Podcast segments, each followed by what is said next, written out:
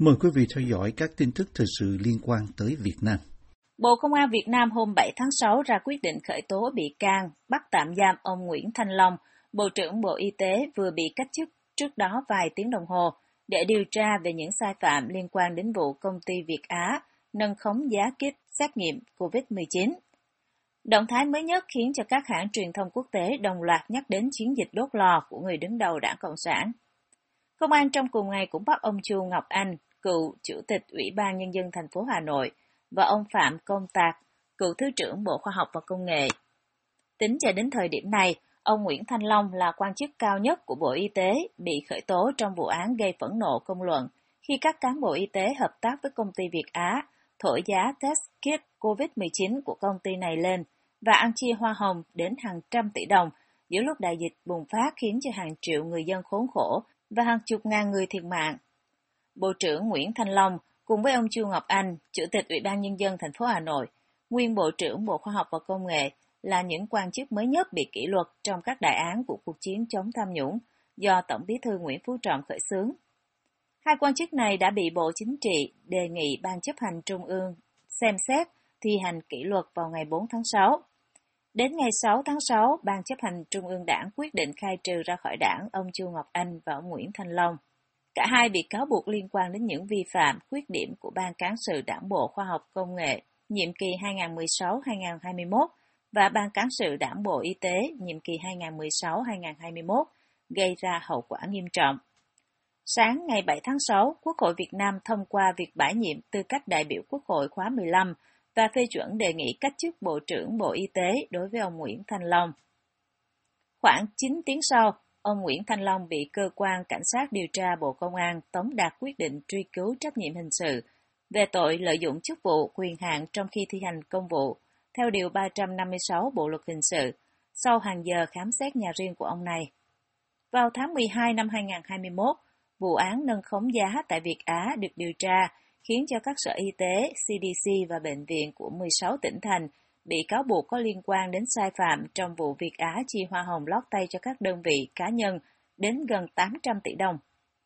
Vụ kỷ luật ông Chu Ngọc Anh và Nguyễn Thanh Long là động thái mới nhất trong chiến dịch đốt lò của Tổng bí thư Việt Nam, được các hãng thông tấn lớn đồng loạt đưa tin vào ngày 7 tháng 6. Tờ Bloomberg điểm danh hàng loạt các quan chức bị kỷ luật gần đây trong mọi lĩnh vực, từ chứng khoán cho đến y tế, cảnh sát biển, như Chủ tịch Ủy ban Chứng khoán Nhà nước Trần Văn Dũng, các cựu quan chức cấp cao của lực lượng cảnh sát biển, giám đốc điều hành cựu chủ tịch Bamboo Airways và công ty mẹ FLC Trịnh Văn Quyết, nguyên tổng giám đốc công ty cổ phần chứng khoán Trí Việt Đỗ Đức Nam và nguyên chủ tịch công ty cổ phần Louis Holdings Đỗ Thành Nhân. Tờ báo dẫn lời ông Cord Thayer, giáo sư danh dự tại Đại học New South Wales của Úc nhận định rằng chiến dịch chống tham nhũng của Tổng bí thư Nguyễn Phú Trọng đang trên đà tiến rất nhanh. Việc thúc đẩy chiến dịch một cách có hệ thống của ông Trọng bao gồm xem xét tất cả các chỉ thị của đảng và danh sách tất cả những điều đảng viên không được làm, theo lời của giáo sư Thayer. Theo ông, tham nhũng chính là điều làm suy yếu tính chính danh và đe dọa đến sự sinh tồn của đảng. Mặc dù tình trạng tham nhũng tại Việt Nam đã được đánh giá cải thiện hơn 30 bậc trong thập niên qua, trên chỉ số nhận thức về tham nhũng toàn cầu, nhưng Việt Nam vẫn bị xếp ở vị trí thứ 87 trong tổng số 180 quốc gia được xếp hạng vào năm ngoái.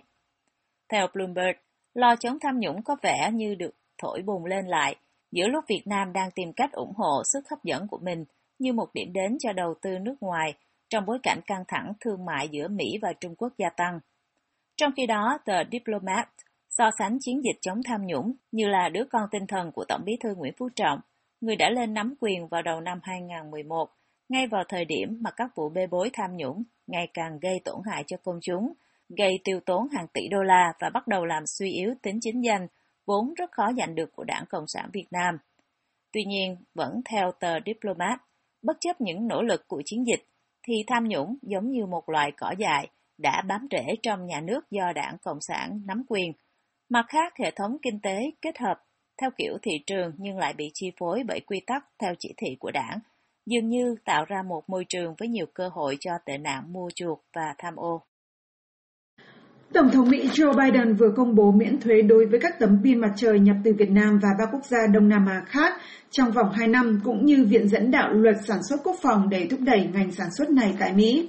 Nhà Trắng hôm mùng 6 tháng 6 cho biết rằng việc miễn thuế áp dụng cho các tấm pin từ Việt Nam, Malaysia, Thái Lan và Campuchia là để đảm bảo Hoa Kỳ có thể tiếp cận với nguồn cung cấp đầy đủ các tấm pin năng lượng mặt trời nhằm đáp ứng nhu cầu sản xuất điện trong khi mở rộng quy mô sản xuất trong nước.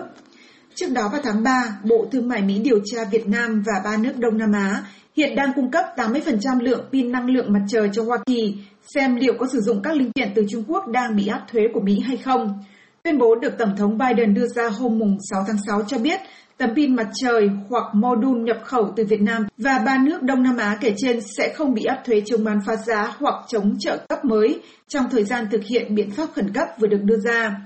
Tuy nhiên, trợ lý Bộ trưởng Thương mại về thực thi và tuân thủ Lisa Zhao Wang cho biết trong một tuyên bố được đưa ra cùng ngày rằng cuộc điều tra thương mại sẽ tiếp tục và kết luận mà Bộ Thương mại đưa ra khi cuộc điều tra kết thúc sẽ được áp dụng sau khi giai đoạn khẩn cấp ngắn hạn này kết thúc. Việt Nam chưa đưa ra phản ứng gì trước quyết định miễn thuế tạm thời của Mỹ đối với tấm pin mặt trời từ bốn quốc gia Đông Nam Á. Thông báo về quyết định của Tổng thống Biden, Bộ Công Thương Việt Nam cho biết rằng Trung Quốc không nằm trong danh sách được miễn thuế do Bộ Thương mại Hoa Kỳ đang điều tra xem liệu một số công ty Trung Quốc có đang lách thuế quan của Mỹ bằng cách chuyển việc lắp ráp sang nước khác hay không. Cuộc điều tra của Bộ Thương mại Mỹ được khởi xướng để giải quyết một đơn khiếu nại từ một nhà cung cấp nhỏ các tấm pin mặt trời có tên Oxin, khiến ách tắc việc nhập khẩu khối lượng lớn sản phẩm này từ Việt Nam và ba nước Đông Nam Á kể trên và làm hàng trăm dự án năng lượng mặt trời ở Mỹ bị trì hoãn hoặc hủy bỏ. Tuy nhiên, theo Reuters, giám đốc điều hành của Oxin, ông Mamun Rashid, chỉ trích động thái của Nhà Trắng là đã mở rộng cánh cửa cho các lợi ích đặc biệt do Trung Quốc tài trợ để đánh bại việc áp dụng công bằng luật thương mại của Hoa Kỳ. Quyết định miễn thuế tạm thời của Tổng thống Biden đối với sản phẩm từ Việt Nam và ba nước Đông Nam Á được đưa ra nhằm đối phó với những lo ngại về việc đóng băng các dự án năng lượng mặt trời trên toàn quốc, dẫn đến tác động lên kế hoạch chống biến đổi khí hậu của chính quyền đương nhiệm. Theo Reuters, tuyên bố này được kỳ vọng sẽ giảm bớt gánh nặng tiềm tàng vốn có đối với các nhà nhập khẩu và sản xuất của Mỹ tại các nước Đông Nam Á, trong đó có Việt Nam. Nhà Trắng cho biết đạo luật sản xuất quốc phòng cũng sẽ được sử dụng để mở rộng sản xuất vật liệu và thiết bị cho nhiên liệu được tạo ra từ điện sạch như máy điện phân và pin nhiên liệu. Trong tuyên bố, Nhà Trắng cho biết với kho vũ khí năng lượng sạch to lớn hơn,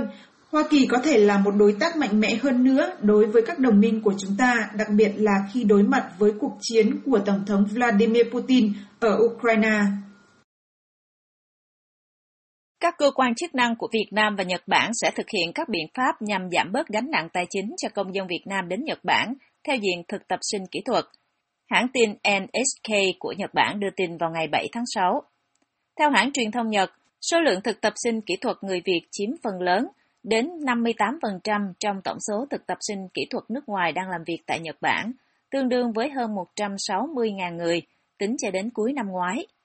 Để sang Nhật Bản làm việc theo diện này, các thực tập sinh Việt Nam đã phải trả số tiền lớn so với thu nhập bình quân của họ. Họ thường phải trả mức phí khoảng 3.800 đô la đến 7.600 đô la trước khi đến Nhật Bản, theo Bộ Ngoại giao Nhật Bản.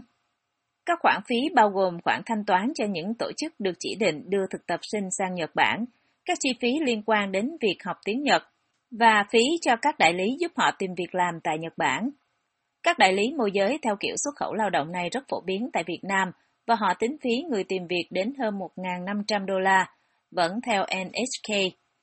Tất cả những chi phí đắt đỏ trên đã khiến cho nhiều thực tập sinh người Việt buộc phải vay nợ, thế chấp nhà cửa để có thể sang Nhật làm việc. Với gánh nặng nợ nần trên, nhiều thực tập sinh đã phải nhẫn nhục chịu đựng khi bị các chủ lao động hoặc đồng nghiệp đối xử tàn tệ, thậm chí tấn công bằng vũ lực mà không dám báo cáo cho giới hữu trách. Trường hợp một thực tập sinh người Việt bị đồng nghiệp bắt nạt, đánh đập đến gãy răng, gãy xương sườn vào năm ngoái khi đang làm việc cho công ty xây dựng Six Create ở thành phố Okayama là một vụ điển hình.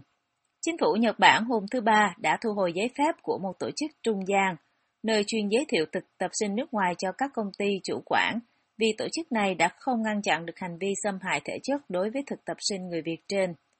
Tổ chức này đã bị cấm giới thiệu thực tập sinh nước ngoài cho các công ty trong 5 năm, theo hình phạt hành chính do Bộ Tư pháp và Lao động Nhật Bản đưa ra. Theo tờ NHK,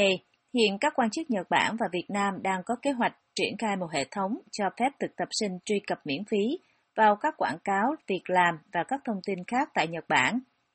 Hệ thống đang được xem xét là một ứng dụng điện thoại thông minh, trong đó liệt kê các điều kiện làm việc tại các nhà tuyển dụng Nhật Bản tiếp nhận thực tập sinh,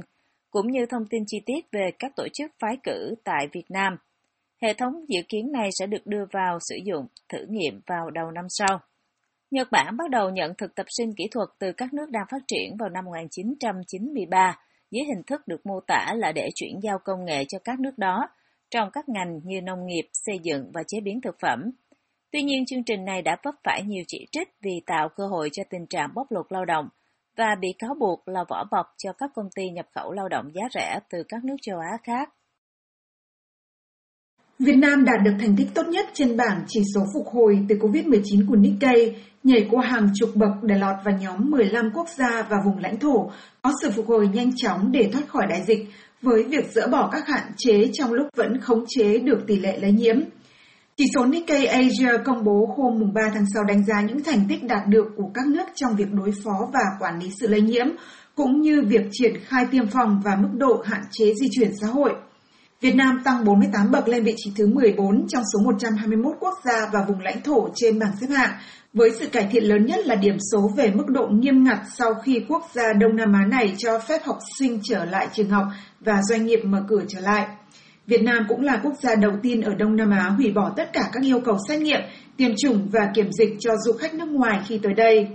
Với hơn 80% người dân được tiêm chủng đầy đủ và 60% được tiêm mũi tăng cường, Việt Nam ghi được 27 trên 30 điểm về khả năng tiêm chủng, theo Tổ chức Y tế Thế giới. Trong số các vaccine được dùng để tiêm chủng ở Việt Nam tính đến ngày 8 tháng 5, có tới gần 50% là vaccine theo công nghệ mRNA do Pfizer và Moderna sản xuất, trong khi 28% là vaccine của AstraZeneca và 23% là vaccine của Trung Quốc. Mỹ là quốc gia cung cấp lượng vaccine lớn nhất cho Việt Nam khoảng 40 triệu liều, chủ yếu là Pfizer. Bộ Y tế Việt Nam cho biết đã có đủ vaccine để tiêm mũi thứ ba và thứ tư cho những người từ 18 tuổi trở lên. Việc lọt vào nhóm 15 nước có chỉ số phục hồi hàng đầu là thành tích cao nhất mà Việt Nam đạt được trên bảng chỉ số được đưa ra hàng tháng của Nikkei.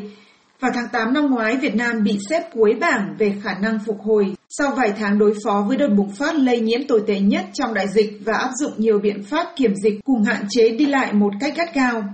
Thủ đô Hà Nội lúc đó bị truyền thông quốc tế gọi là nhà tù lộ thiên và Việt Nam bị coi là hiện thân của khu vực Đông Nam Á về việc tự mãn trong đối phó với đại dịch sau những thành công ban đầu được quốc tế ca ngợi. Tuy nhiên, Việt Nam đã thay đổi cách thức đối phó với đại dịch sau một thời gian áp dụng việc cách ly tập trung không hiệu quả và hạn chế di chuyển không cần thiết và tiến hành tiêm chủng thần tốc trên cả nước nhờ lượng vaccine dồi dào từ các chuyến ngoại giao vaccine của các lãnh đạo Đảng Cộng sản tới Mỹ và châu Âu. Thủ tướng Phạm Minh Chính hôm 4 tháng 6 nói rằng Việt Nam đã kiểm soát hiệu quả dịch bệnh COVID-19 và cũng ra lệnh đẩy mạnh thần tốc hơn nữa chiến dịch tiêm chủng vaccine COVID theo pháp luật online. Người đứng đầu chính phủ Việt Nam cũng yêu cầu các bộ, ngành, địa phương giả soát và hoàn thiện các chính sách liên quan đến chương trình phục hồi kinh tế sau đại dịch. Sự phục hồi kinh tế của Việt Nam thu hút sự chú ý của nước ngoài khi mở cửa hoàn toàn và chuyển sang sống an toàn với đại dịch bất chấp làn sóng Omicron trong năm nay.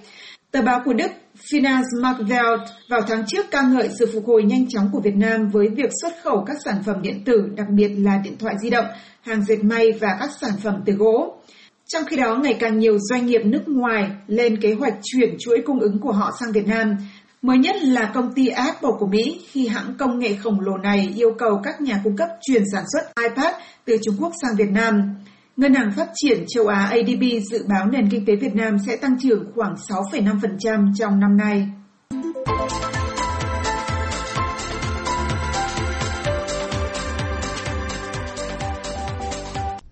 Tiếp nối chương trình, Việt Hùng sẽ gửi đến quý vị phóng sự Một góc miền quê Nam Bộ ở ngoài ô thủ đô nước Mỹ. Một không gian xanh mát với thác nước, hồ cá và những hàng cây rợp bóng mát nằm cách trung tâm thủ đô Hoa Kỳ khoảng gần một giờ lái xe. Vào thời điểm này, hoa súng trong hồ đã nở trắng, đem lại một vẻ đẹp dân dã và lãng mạn của một miền quê Việt Nam với những dặng chuối xanh non bên cạnh những chum những vại sành nâu.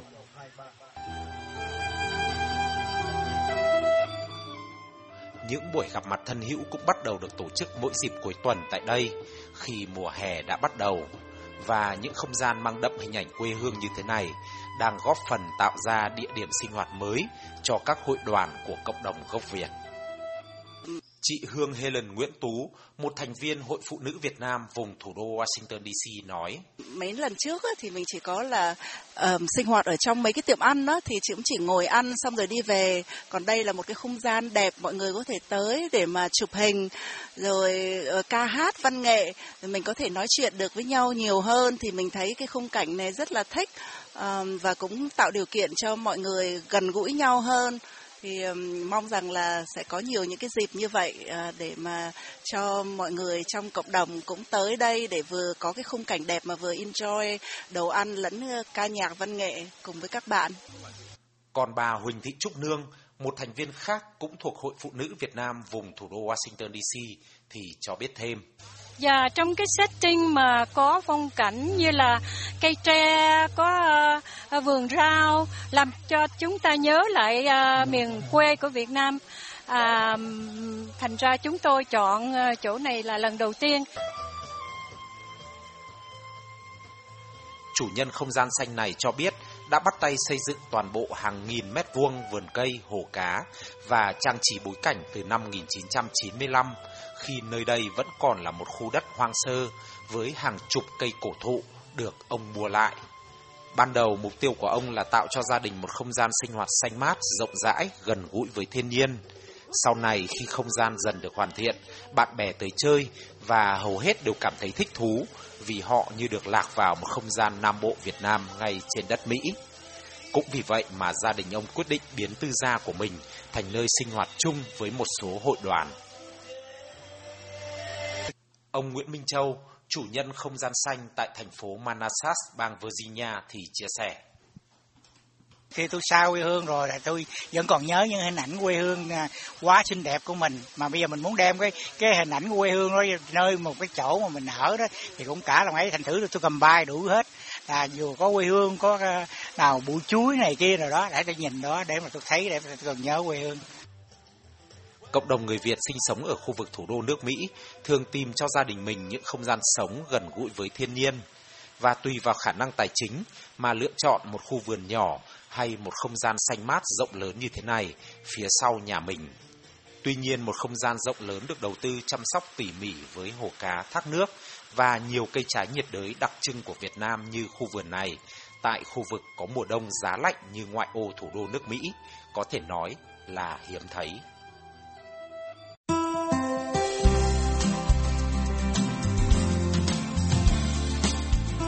Buổi phát thanh Việt ngữ buổi sáng của đài VOA xin được kết thúc tại đây. Tấn Chương cùng toàn ban Việt ngữ xin kính chào quý khán giả.